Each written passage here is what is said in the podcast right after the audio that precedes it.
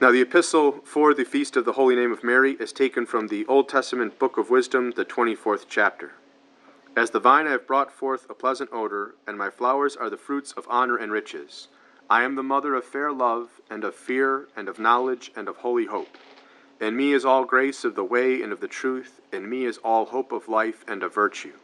Come over to me, all you that desire me, and be filled with my fruits. For my spirit is sweet above honey, and my inheritance above honey and the honeycomb. My memory is unto everlasting generations. They that eat me shall yet hunger, they that drink of me shall yet thirst. He that hearkeneth to me shall not be confounded, and they that work by me shall not sin. They that explain me shall have life everlasting. And the Holy Gospel is taken from the Gospel of St. Luke, chapter 1. At that time, the angel Gabriel was sent from God into the city of Galilee, called Nazareth, to a virgin espoused to a man whose name was Joseph, of the house of David, and the virgin's name was Mary. And the angel being come in said to her, Hail, full of grace, the Lord is with thee. Blessed art thou among women. Who having heard was troubled at his saying, and thought with herself, What manner of salutation this should be? And the angel said to her, Fear not, Mary, for thou hast found grace with God. Behold, thou shalt conceive in thy womb, and thou shalt bring forth a son, and thou shalt call his name Jesus. He shall be great, and shall be called the Son of the Most High. And the Lord God shall give him unto him the throne of David his father, and he shall reign in the house of Jacob forever, and of his kingdom there shall be no end. And Mary said to the angel, And how shall this be done, because I know not man? And the angel answering said to her, the Holy Ghost shall come upon thee, and the power of the Most High shall overshadow thee. And therefore also the Holy which shall be born of thee shall be called the Son of God. And behold, thy cousin Elizabeth, she also hath conceived a son in her old age. And this is the sixth month with her that is called barren, because no word shall be impossible with God. And Mary said, Behold the handmaid of the Lord, be it done to me according to thy word. Thus far the words of today's Holy Gospel.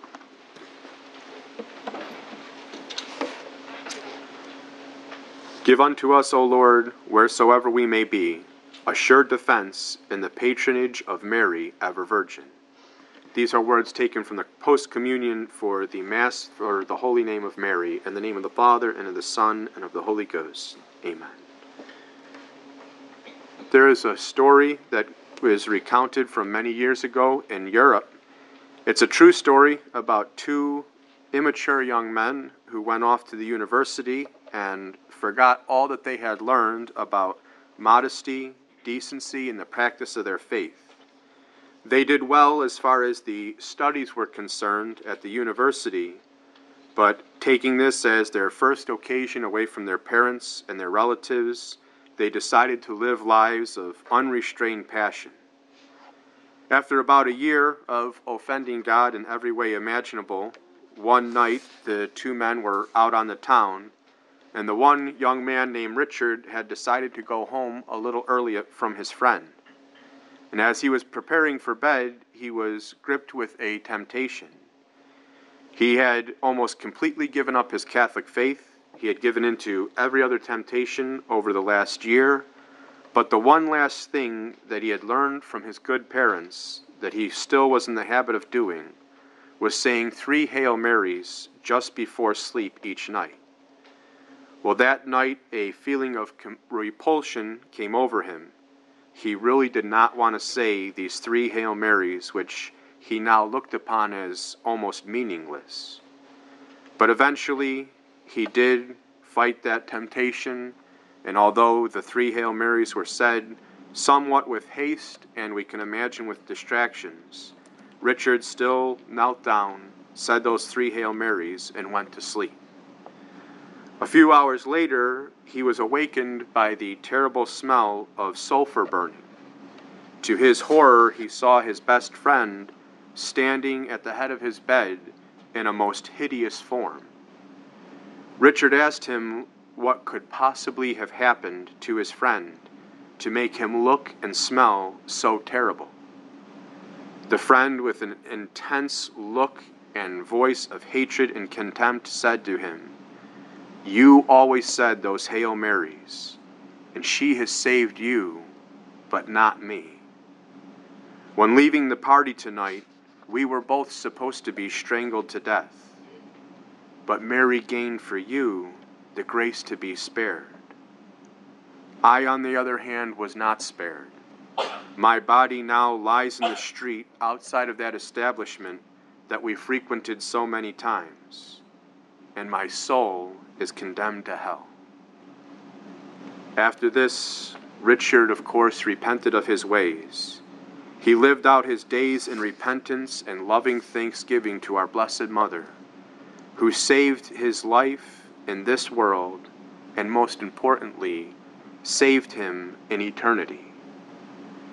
And my dear friends, our Holy Mother, the Church, allows us to even override the Sunday to celebrate the holy name of Mary because it is such a special feast and because the church wants us as her children to know the importance and the powerful and the powerful intercession of Our Lady's holy name.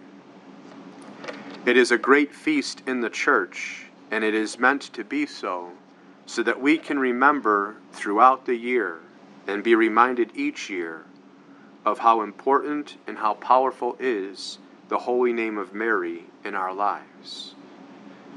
We all have names, of course, and when you use a person's name, it sums up all that there is to know about that person.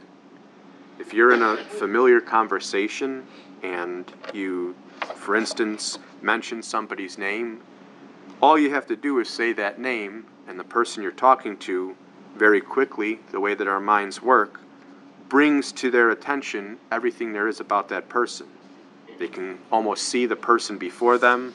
They don't have to be told the, the person's age, their qualities, anything. As long as they know the person by name, they know all that there is to know about them.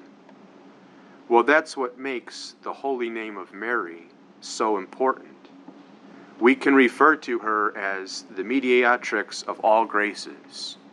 We can call her the sorrowful mother, the cause of our joy. All of these things tell us something about Our Lady. But when we say the holy name of Mary with reverence and devotion, we are summing up all that can be said about her. We are saying in one word everything that God gave to her as her prerogatives, as her gifts, and as her blessings. After the holy name of Jesus, there is no single name or word in our lives or in our vocabularies that has such power than the holy name of Mary. In fact, our Lord one time told St. Bridget in the visions that he would give to her that he would reward all those who would say his mother's name with respect with three great graces. The first grace that we receive will be a total forgiveness of our sins, followed by true contrition for our sins, and finally, a promise of eternal happiness for all those who respectfully call upon the name of Mary in their times of need. And in contrast to our Lord, who seeks to bless and bestow great gifts upon those who use Our Lady's name, on the contrary, you have the evil spirits who have several times throughout history been made to testify what a terror they have at the holy name of Mary. One of the great saints of the church, St. Frances of Rome, related to her confessor that when the holy name of Mary is said, all of the spirits, St. Frances had the ability to see the spirit world as we see the human world. She could see angels, demons, just as we see our fellow human beings. She told her confessor one time that when the holy name of Mary is said, all of the spirits genuflect. The angels do so out of love and devotion, and the demons do so out of fear and constraint. They recognize the great power that she has over them, and they tremble at the very mention of her name because they too when they hear her name, are reminded of everything that God has done for her. Let us then, my dear friends, use our Blessed Mother's name in a holy and devout manner, but use it often in our times of need, in our times of temptation.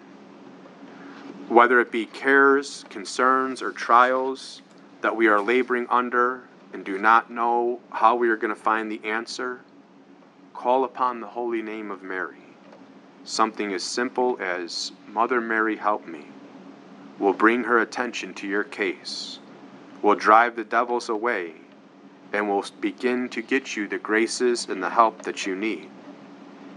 If there is a temptation towards sin of any kind, calling upon the holy name of Mary will drive away the spirit of the world, the desires of the flesh, or the temptations of the devil that are seeking to get us to stop our devotion to God Himself. It was very powerful in that story what Our Lady was able to provide for that young man named Richard. That when his time came to be punished for his year full of sins and negligences, that simple devotion to Our Lady gave him a second chance, as it were. Gave him a chance that his other friend, who had all of the same characteristics good upbringing, Catholic life, lost it for a year. That young man, out of his own mouth, went to hell. But Richard had the one difference in his life. He would not let a day go by without using the holy name of Mary in prayer, and it meant an eternal difference for him. It will mean an eternal difference for us as well if we call upon our Blessed Mother using her holy name and asking her each day to help us in our efforts to know, love, and serve her divine Son. May Almighty God bless you. In the name of the Father, and of the Son, and of the Holy Ghost. Amen.